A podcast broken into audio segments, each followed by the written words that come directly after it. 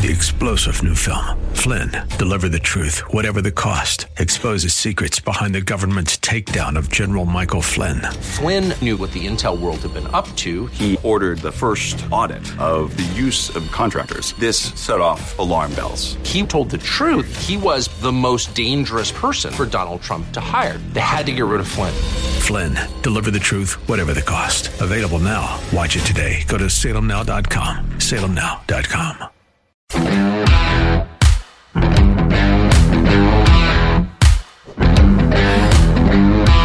Spring has sprung. Are you ready for nuclear winter?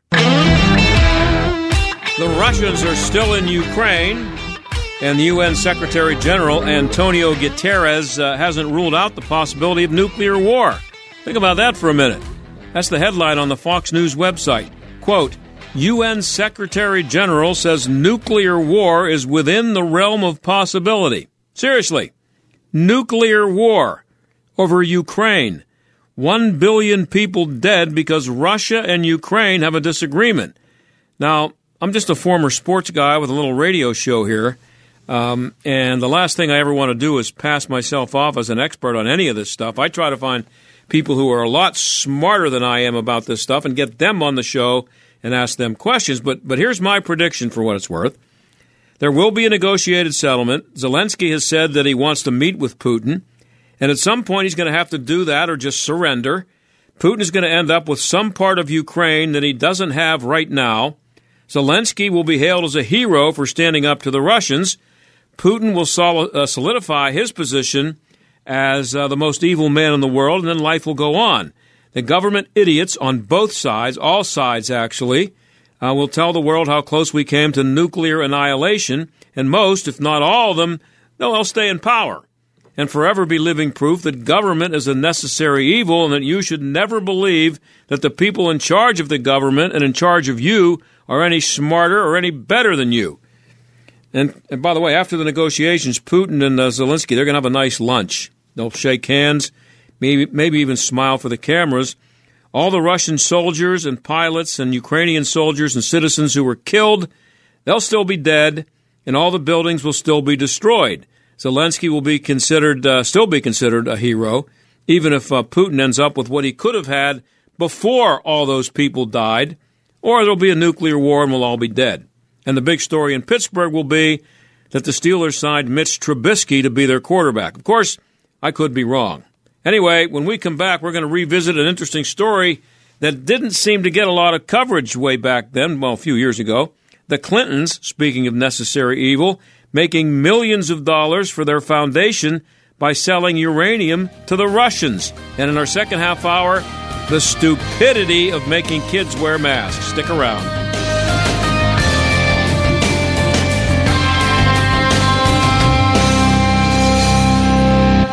Of Nature's fruits and vegetables in a capsule, changing the world one life at a time.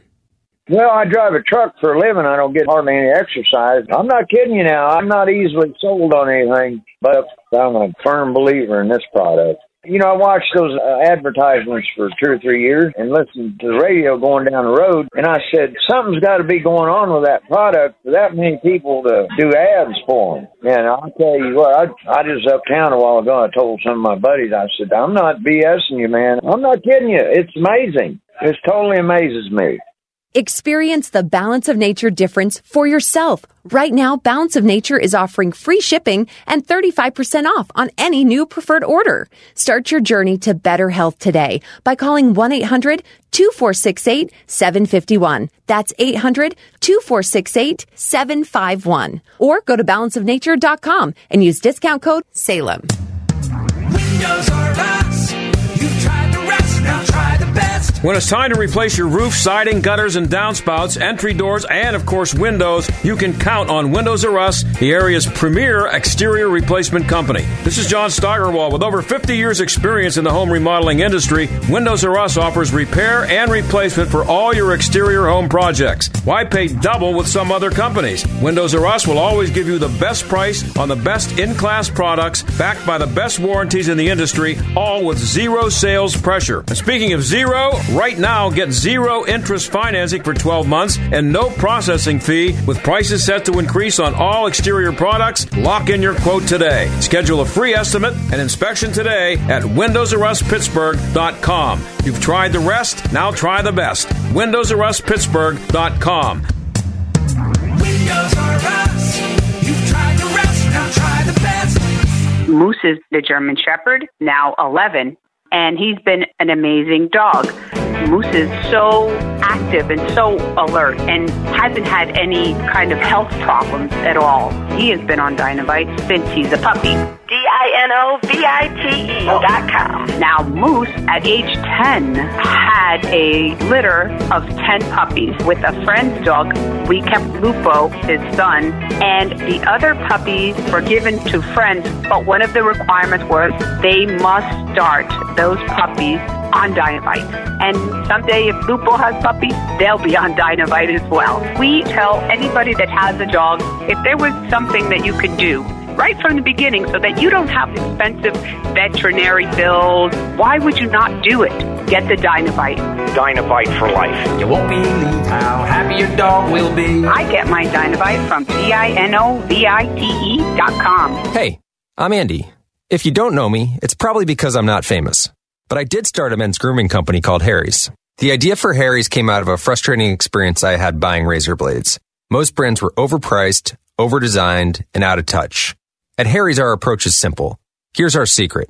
We make sharp, durable blades and sell them at honest prices for as low as $2 each. We care about quality so much that we do some crazy things, like buy a world-class German blade factory. Obsessing over every detail means we're confident in offering a 100% quality guarantee. Millions of guys have already made the switch to Harry's, so thank you if you're one of them. And if you're not, we hope you give us a try with this special offer. Get a Harry starter set with a five blade razor, weighted handle, shave gel, and a travel cover. All for just three bucks plus free shipping. Just go to harrys.com and enter 3388 at checkout. That's harrys.com code 3388. Enjoy. The John Steigerwald Show, AM 1250, The Answer. Well, what if you heard today that the uh, United States had just sold 20% of our uranium reserves to Vladimir Putin? Would you wonder what would make that a good idea? Well, it didn't happen today, but it happened, and Hillary and Bill Clinton had a lot to do with making it happen. Mark Hyman is the author of Washington Babylon From George Washington to Donald Trump Scandals That Rocked the Nation, and he joins us now. Mark, thanks for being here. Oh, John, it's always a pleasure to be on your show. So, when did this happen? Well, it really had its roots going back to the early 2000s. Uh, Frank Giustra was a Canadian filmmaker. He founded Lionsgate Entertainment, made a lot of great movies, but he was also a big supporter of Bill and Hillary Clinton. And somewhere in the early 2000s, 2004, thereabouts, he decided to found a uranium mining company. What was interesting about it is this company had no uranium mines, no uranium assets, and no experience in the business. But it did have Bill Clinton as a mentor. So in September of 2005, Frank Giustra flew his private jet to Almaty, the capital of Kazakhstan, where they met with the president, uh, Nursultan Nazarbayev, who is a despot, who is a former um, Soviet official. He was certainly an iron fisted dictator of Kazakhstan. Just as a, a point of, of reference here, he was reelected nearly with 100% of the vote every election, and even his opponents claimed they voted for him. So that's the kind of the country Kazakhstan is. Good campaign So manager. Clinton- oh, yeah, good job. He didn't have to do any advertising. Yeah. They're just going to win. So Bill Clinton joined Frank Giustra, flew into Almaty, met with the president, endorsed him for an international election monitoring organization, which kind of ran counter to a guy who cheated in his own elections. And he gave blessing for the government of Kazakhstan to sell three uranium mines to Frank Giustra's company, UrAsia. So you fast forward a couple years later, in 2007, a South African mining company merged with UrAsia, and it became Uranium One, the second largest publicly traded uranium mining company in the world. And a couple years later, 2009, one of the Kazakhstan officials who'd been working with Frank Giustra and Bill Clinton had kind of a falling out with the Kazakhstan government. They accused them of corruption, and there was a fear that the Kazakhstan government was going to seize these mines in Kazakhstan owned by Uranium One. And what's interesting is the Uranium One officials went to the U.S. Embassy in Almaty, the capital of Kazakhstan, and said, You have to help us out. So U.S. officials, U.S. government officials, State Department officials went and negotiated with the Kazakhstan government on behalf of a Canadian company. There were no Americans involved in this at all, except for the ones who were negotiating it. They they ruffled, they smoothed out the ruffled feathers. The government did not seize the mines, and life kind of went on. Then, in October 2010, Rosatom, which is the Russian-owned energy company, a $70 billion company, put in a, a, bid to purchase 51% of Uranium One. Now, Uranium One at this point had already purchased U.S. uranium mines in eight states in the U.S. 20% of all U.S. uranium assets were already in the portfolio of Uranium One. Because this involved the sale of a strategic asset, the Obama administration had to give approval, which they did. They said, yes, Uranium One, you can sell 50% of your company to the Russian owned energy company, Rosatom. And they did that. And a couple years later, Rosatom came back and said, we want to buy the, the remainder, the last 49%. And the Obama administration approved that as well. Now, Hillary Clinton was one of these that sat on the committee that reviewed the sale of the strategic asset, and she and everyone else voted unanimously to approve the sale. Now, what was interesting was there were some members of Congress who were very worried about this because they said, oh my gosh, the Russians have now purchased one fifth of all U.S. uranium assets, including a uranium processing facility in Texas. We don't like this at all. And the Nuclear Regulatory Commission said, don't worry about it. We're not going to give a license to Rosatom or any of its subsidiaries to export any uranium out of the U.S. to another country.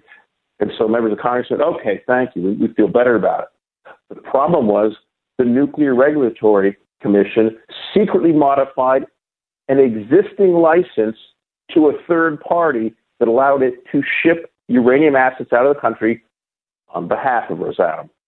So now you've got the Russian government owns one fifth of all U.S. uranium assets in this country, including a uranium processing facility in Texas, and there's a license to export that outside the U.S.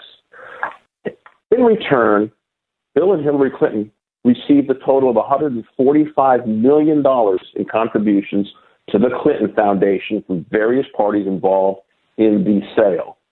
Now, in December 2008, Hillary Clinton signed an agreement that said all contributions to the Clinton Foundation will be publicly reported in return for her becoming Secretary of State. Somehow they it slipped their mind and they never reported these $145 million in contributions. This all came out later. And so did um, uh, this all began with, with someone contacting Bill Clinton and saying, uh, "Listen, I could use your help. I'm trying to buy some uranium, or I'm trying to get into the uranium business," and that that's where it began. That's where it began with a guy who had zero experience in mining, zero experience in uranium, but found a uranium mine. But he had Bill Clinton. So it's got to be quite a sales technique when you go into anyone to do a deal. And right behind you is the former president of the United States with his Secret Service entourage. That's a pretty powerful sales pitch, I would think. And that's exactly what happened.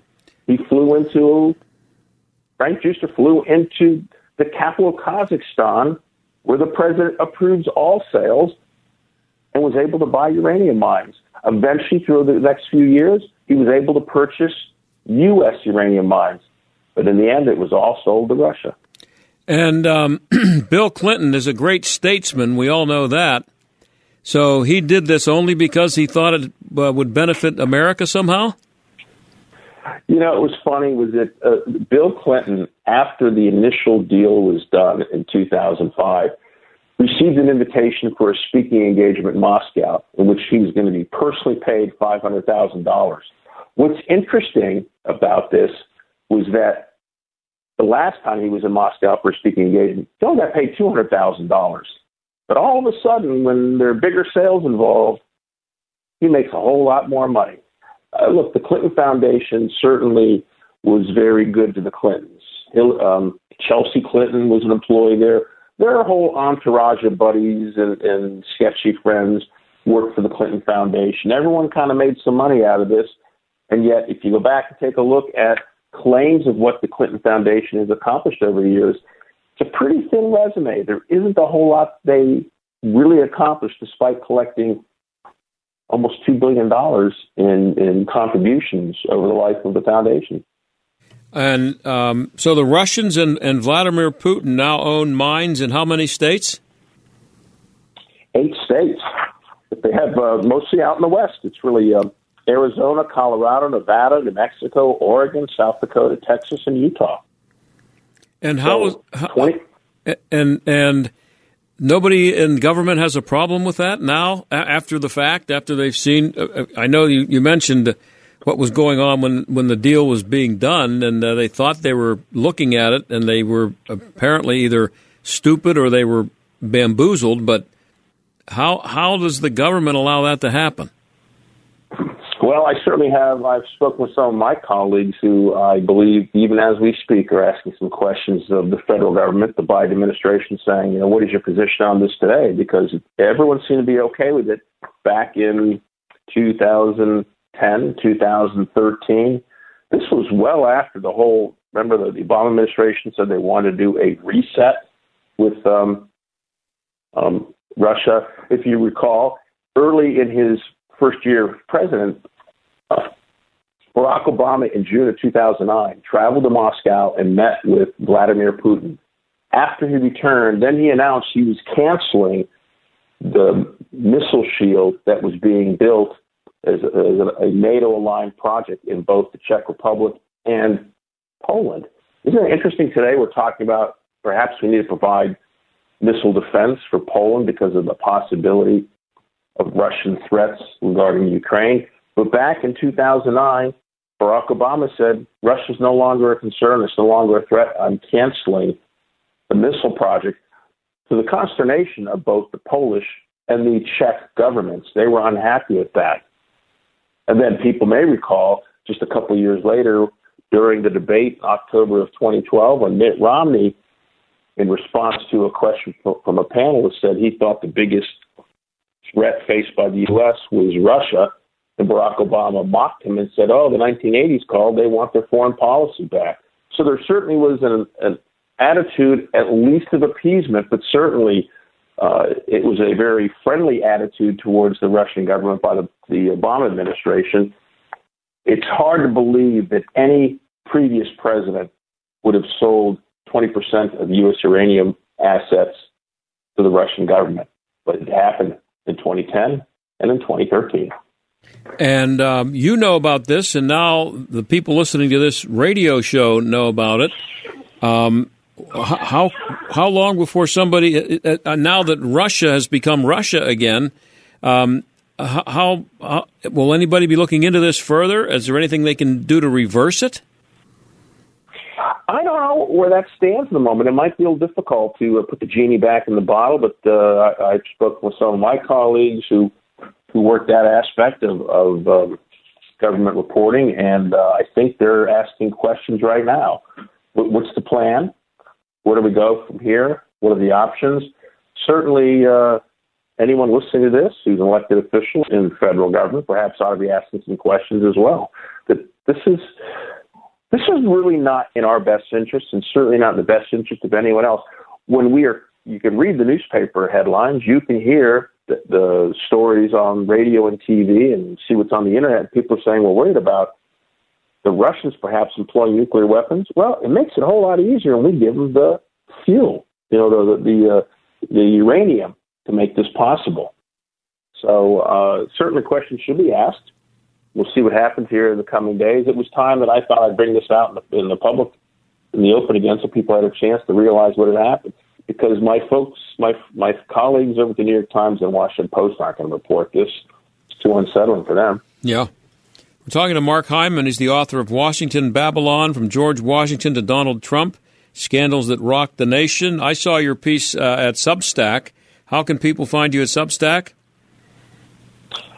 I'm at markhyman.substack.com. So that's uh, it's actually something I just launched a little while ago. It's uh, some longer form uh, print pieces that I've decided I wanted to do addressing issues that are topical right now. Certainly, this is one of them. Um, the previous column I had published dealt with um, Anthony Fauci and his role, as some of your listeners, your older listeners may recall, back in 1984, it was Fauci who went on these public um, little media tour, this press junket, and claimed that gay men were spreading AIDS on doorknobs, phone booths, and toilet seats. Mm-hmm. Uh, ugly, ugly rumor that took a while to beat back. But he was the sole U.S. health official who went on a tear saying, oh, no, no, gay men are spreading it everywhere. We now know that is absolutely false, but that was Anthony Fauci back in 1984. Yeah, I want to get to that in a minute because I, I remember some things about that because I was around then and very much aware of what was going on. Um, I just did did Hillary um, when she was Secretary of State. She said that before she before she was approved, uh, her nomination was approved. She promised to disclose all um, contributions to the Clinton Foundation. Is the or was the money that was given uh, was used to what raised uh, after the uh, uranium one deal? Was that the only uh, portion of her money that she did not disclose? Do you know? Oh no, no, there, there was quite a bit more, and I don't remember all of them off the top of my head. A lot of these came to light during the uh, uh, the hack, if you want to call it that, of the John Podesta emails and some Yeah. of the, um the the DNC emails. Once that got out there, there was a lot more information about where contributions had come from um, that had really been kept off the books, so to speak, because the Clinton Foundation didn't have any legal requirement to publicly disclose disclose all of their contributions and where they came from, and they certainly didn't. You know, and I just want to make one quick point. And here's an aside: people still talk about the hack of Podesta emails and the Democratic National Committee emails, and there's this belief that the Russians had stolen those. And just to refresh everyone's memory, back in the spring of 2016, when those DNC emails became available, the FBI went to the DNC and said, "Hey, I'd like to take a look at your server and go through all your equipment and figure out how these emails were taken from you." And the DNC said, "Absolutely not. We've hired a company called CrowdStrike. CrowdStrike. They're going to do all the analysis, and they will tell you what took place." Surprisingly, the FBI agreed to that. CrowdStrike came out uh, a few weeks later and said, "Yes, the Russians hacked the uh, DNC emails. They took everything."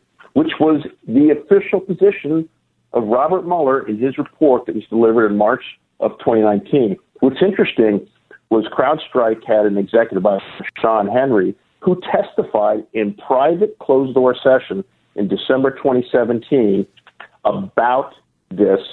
And he said, We have no evidence that the DNC was hacked, no evidence that it was the Russians who did it. It's merely our opinion.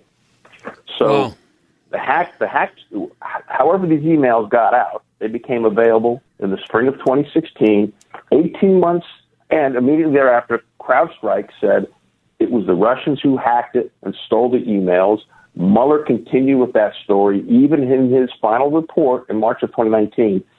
Yet, in closed door session, under oath, a CrowdStrike official told the House Permanent, the House Intelligence uh, Committee, that they had no evidence that they were that the DNC was hacked or that the Russians had did it. It was merely their opinion. Well, I, So even today, people get it wrong and they still talk about that there was this Russian hack, but there's no evidence that ever happened. Hey, Mark, I'm out of time. Uh, this, the book is Washington Babylon from George Washington to Donald Trump Scandals That Rock the Nation. You can find him at mark.hyman at substack.com. Always good to have you on. Hope to have you again, Mark. Thanks. Thanks, John. Okay, we'll be right back.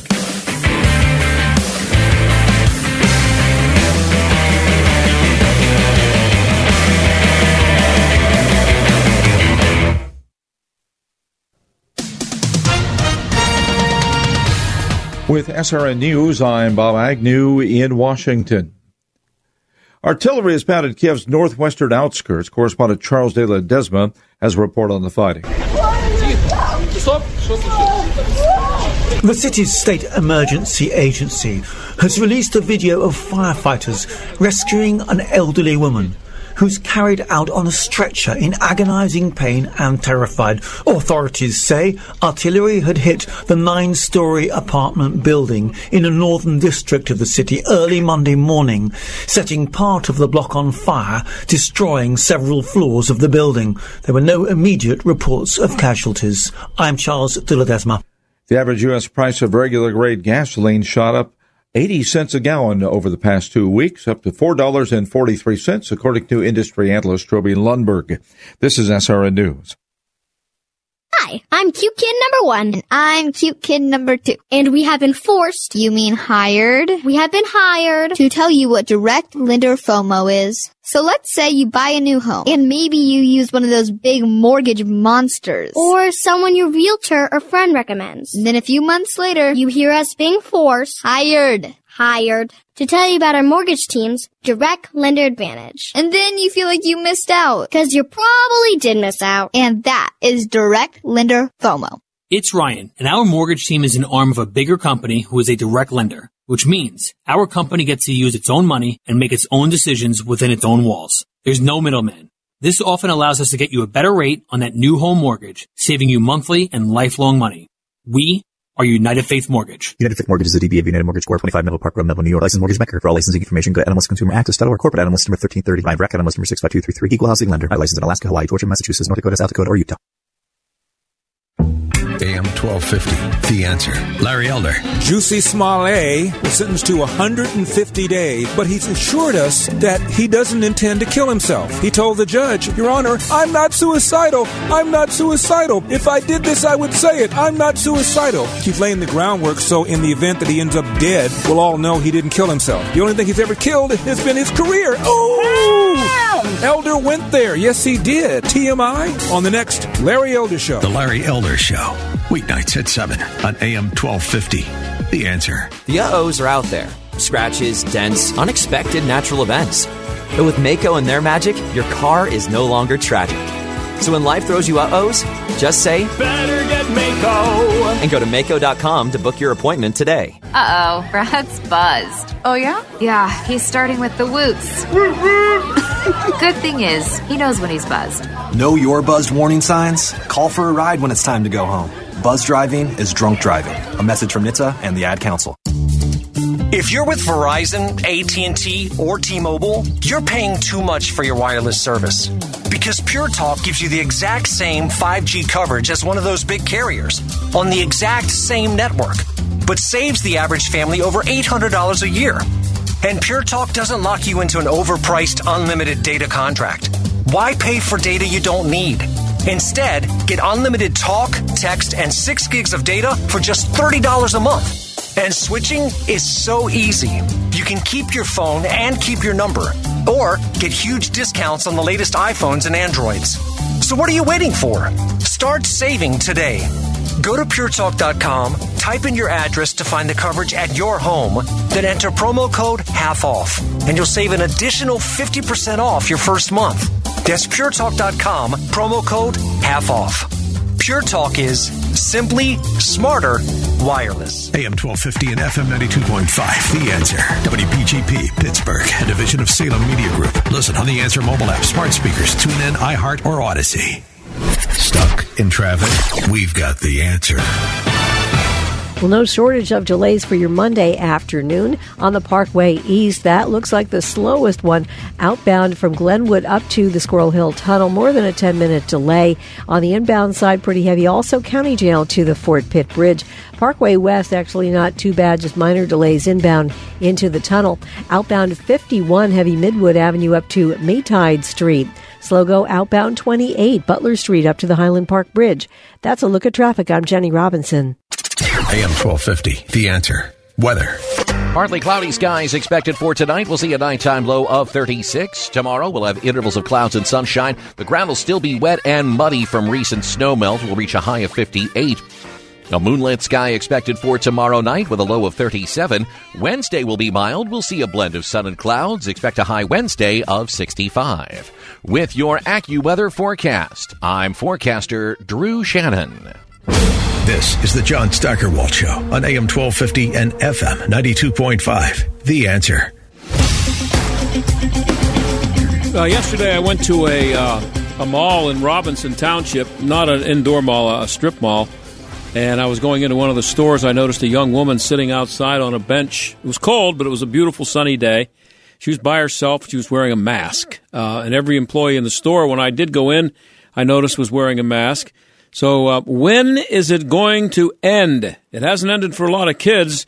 May not until the end of the school year, believe it or not, in some places. They're still being made to wear masks. Leslie Bienen is a veterinarian and professor of public health at the Oregon State Portland State School of Health, and she has a piece uh, at City Journal that explains how humans are different from animals and why masks are bad for everybody, especially kids. Leslie, thanks for being here. Thanks for coming on. Hi. So, Thank you for having me. So we hear a lot from adults uh, now who say they're, and they, we've been hearing it now for a couple of years. Uh, my kids are perfectly okay with masks. It's just not a problem. They're they're doing fine. Why are they wrong? Well, they might be wrong or right, but the reason I wrote that piece was because I wanted to write about uh, the refrain that you just mentioned that I have often heard over and over. I live in Portland. Um, that the kids don't mind or my kid is fine. And the reason I wanted to write about it is that, you know, kids have evolved over millions of years, humans have evolved, um, so that children's job evolutionarily is to please adults because they can't survive without adults feeding them, giving them resources and shelter. So we're really hardwired to, you know, maintain adults' approval. And because of that, I don't think that judging from the outside whether a child, quote unquote, minds something is a reasonable metric to determine if it's good or bad for them. Yeah, you, you write about how human babies um, rely on their parents for a lot longer than other mammals. Uh, you know, I guess uh, anybody who's seen what an eight week old puppy can do compared to an eight week old human uh, knows that. Uh, and you're a veterinarian, so you obviously see that all the time. Why are facial expressions so important to human kids? I think they're important to most higher mammals, honestly. Um, but I guess the main thing I would say is that we really don't know the answer to that question. I mean, we know that we've evolved, or our brains have evolved to have specific areas that are devoted to facial recognition. And because of that, because we have parts of our brain that are set aside to do that, I think it's very, very unlikely that uh, face, facial recognition and expressions aren't extremely important to our psyche because there's just no way that those would have evolved as specialized neurons otherwise.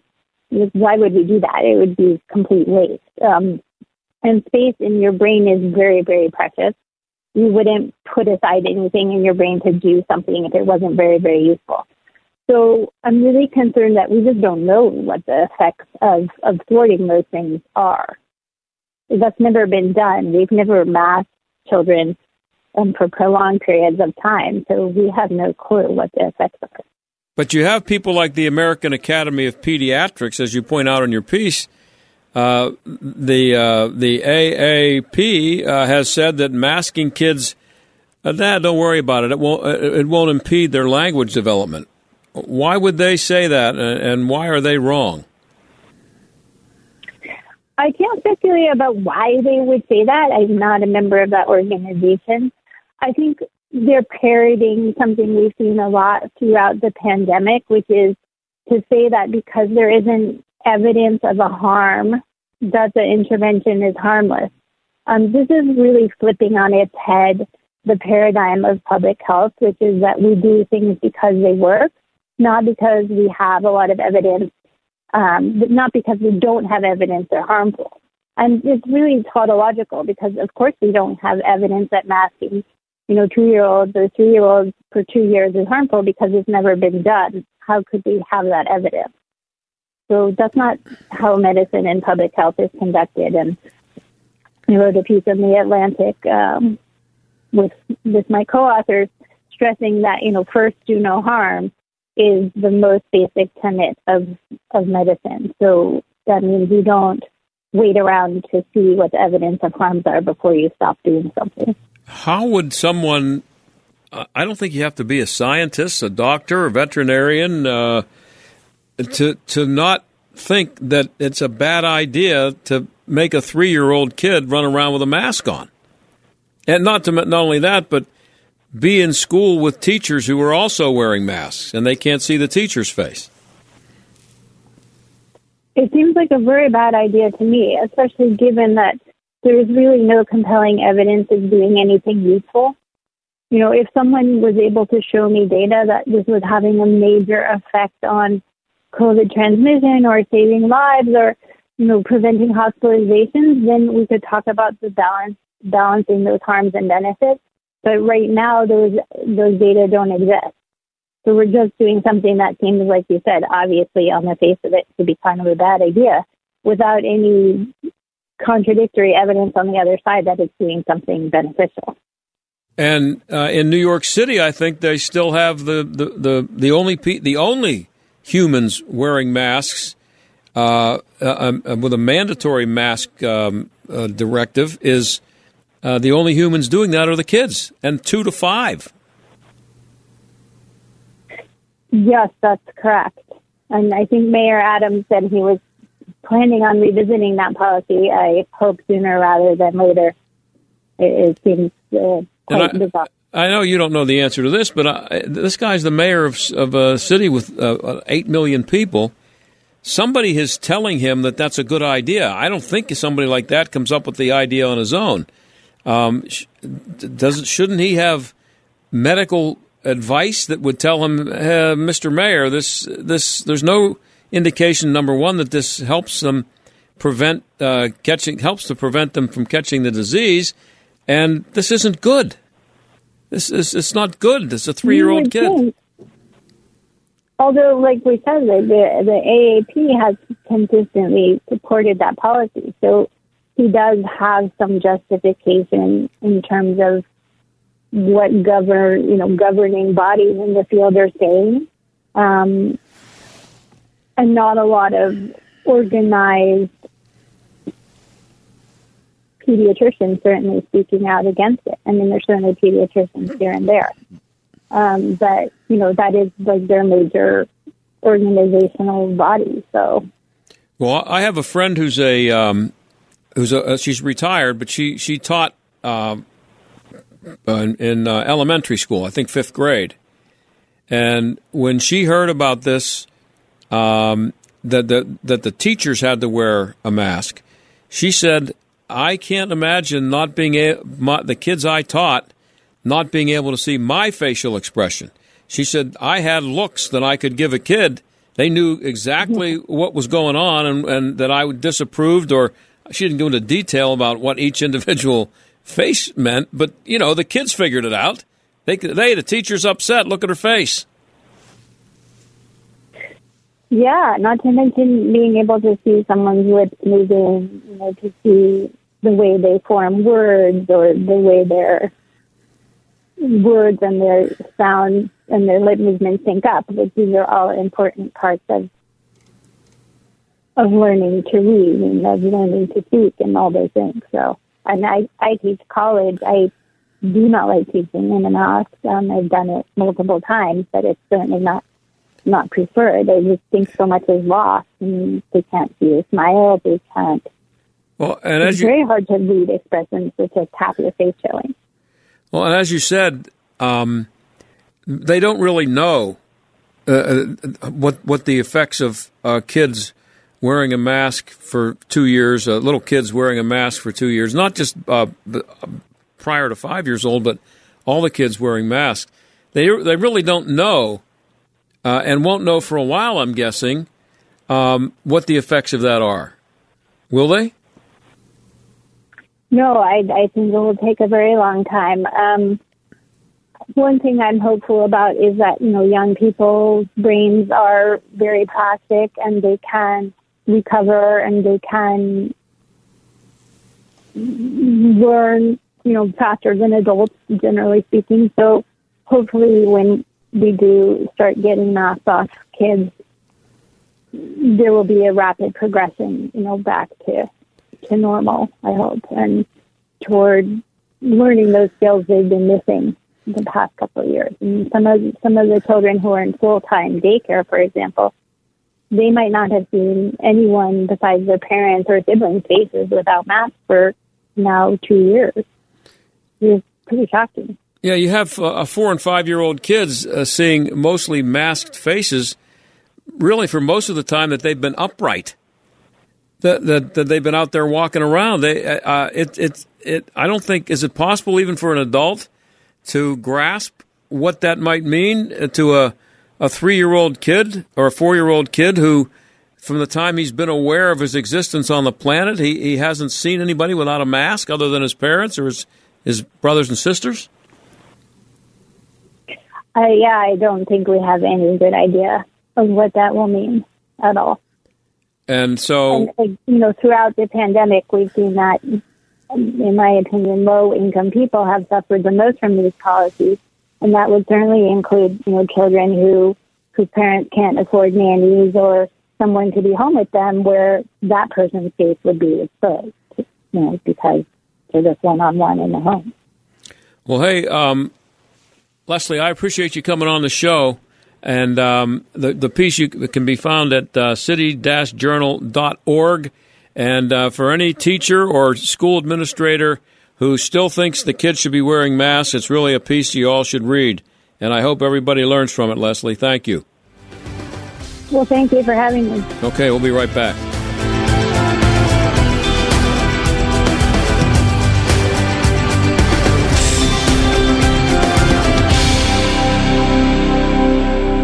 Why doing it right roofing, siding, and remodeling? It's simple. It's in their name. Doing it right uses only top quality materials and employs the best installation and management people to install and oversee your project. Family owned and operated for 38 years and with over 45 years of industry experience, you can be confident that your project will be installed the correct way. You'll receive a lifetime labor warranty from doing it right. Doing it right is going to install per manufacturer and NRCA specifications for a complete and headache free installation. Doing it right is an Owens Corning Platinum contractor, James Hardie preferred contractor. Most importantly, they're affordable, offering great financing options and accepting all major credit cards. Be sure to mention Dennis Prager for a discount off your roofing, siding, and remodeling estimates. Call 724 New Roof or visit their website at roofingcontractorpittsburgh.com. Done right, call doing it right.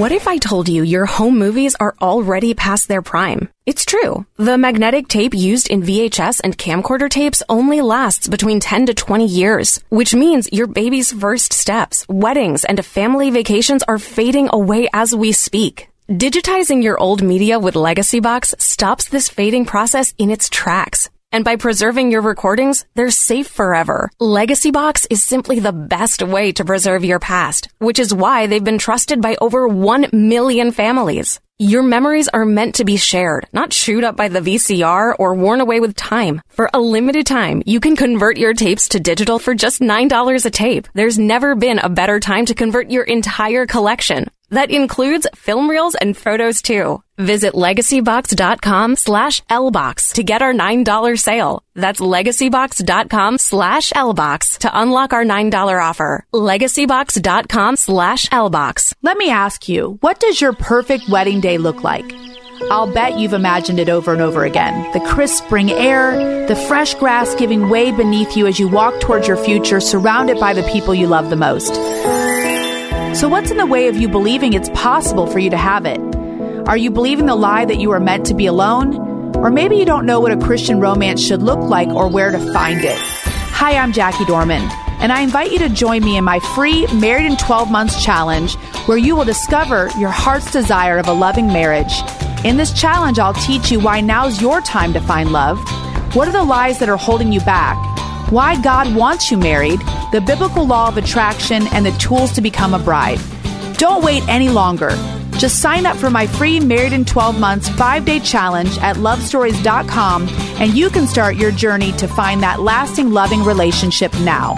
Join me at lovestories.com. You've all heard it in the news, folks. Heating costs are surging through the roof. But right now, Eden Pure is offering an amazing discount on their Gen 40 heater. This 5 pound Gen 40 produces 50% more heat than the big box heaters that are seven times its size. The Gen 40 superheater is efficient. It produces infrared heat using advanced micro solid state technology with built-in safety shutoffs and it comes with a remote control for you. So for a limited time, the Eden Pure Gen 40 is 200 $100 off the regular price. People all over the country are reporting massive savings on their heating bills. So keep warm and save money because right now it's the perfect time to buy more than one. Go to EdenPureDeals.com. Use discount code RADIO20. That's RADIO20 and you'll get an additional $20 off. That's $220 total savings by going to EdenPureDeals.com right now. Use discount code RADIO20. That's RADIO20 and shipping is free. The John Steigerwald Show, AM 1250, The Answer. A little sports note here to finish up. Um, you know, if you've been paying attention to the signings of uh, the free agency, basically began today for the NFL, and uh, the Steelers signed Mitch Trubisky to be their um, well, maybe their starting quarterback.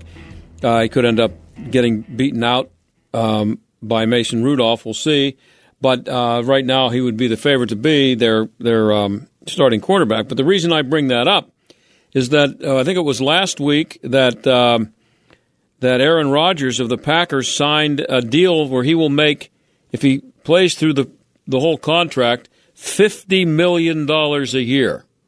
Think about that. Three million dollars plus a game if it's sixteen million dollars a game. I mean, uh, if uh, sixteen games and fifty million dollars, a little over 3 million a game. So I tell you that because the Buffalo Bills are about to get a record amount of public funding for a new stadium. Uh, the governor up there, Kathy Hochul, who's a, a Buffalo native and an idiot, is expected to announce in the next several days a deal where New York State and Erie County will agree to pay $1 billion toward a $1.4 billion stadium that will be built right next to the one that's there now in Orchard Park. Now, here's the thing Heinz Field was built in 2000. It cost $281 million. I went to the inflation calculator. You should check that out sometime, by the way. It's very, just Google inflation calculator, and you can find out what $281 million in, in 2000 would be in 2022 and it's $481 million.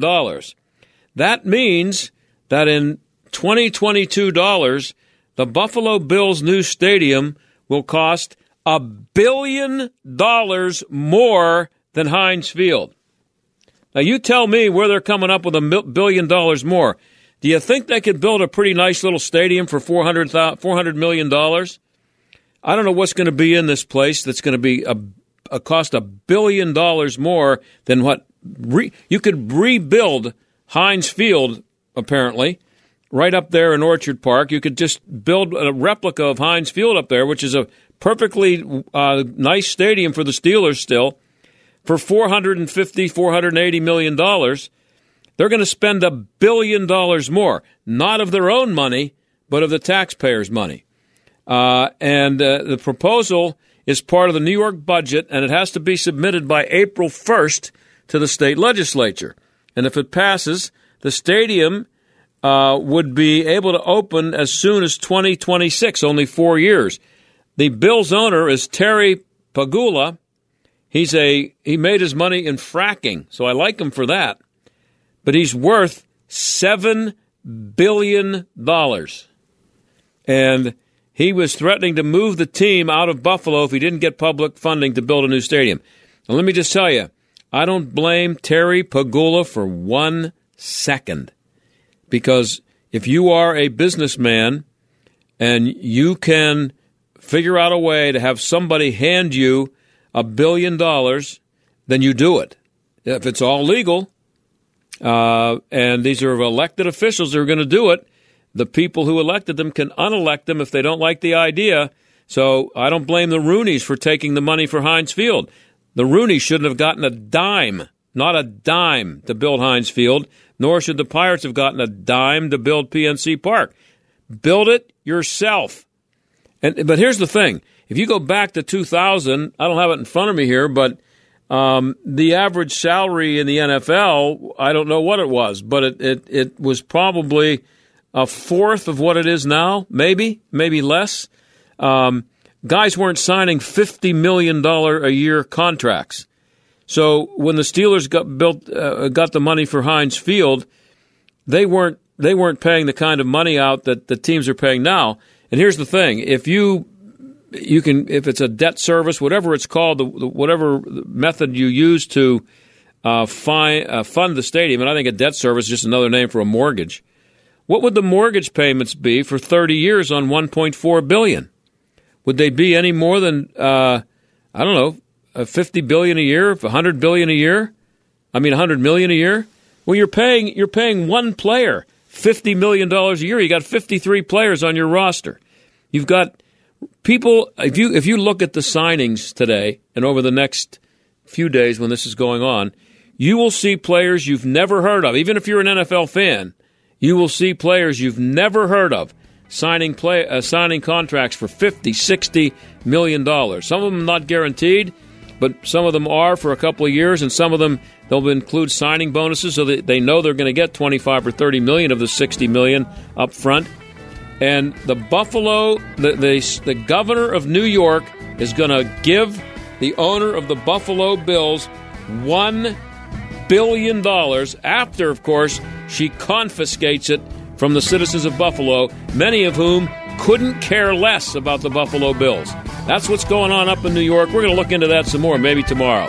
I'll talk to you then. Bye. The John Steigerwald Show is a production of The Answer Pittsburgh and Salem Media Group. Three star general Michael J. Flynn, head of the Pentagon Intelligence Agency, knew all the government's dirty secrets. He was one of the most respected generals in the military. Flynn knew what the intel world had been up to, he understood its funding. He ordered the first audit of the use of contractors. This set off alarm bells.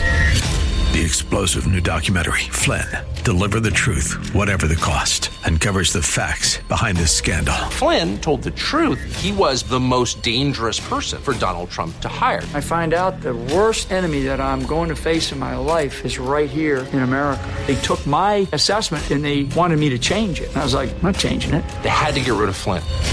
With in depth interviews, archival footage, and never before seen personal records of the man behind the headlines. I just felt like I was drowning. Flynn, deliver the truth, whatever the cost. Available now. Watch it today. Go to salemnow.com. Salemnow.com.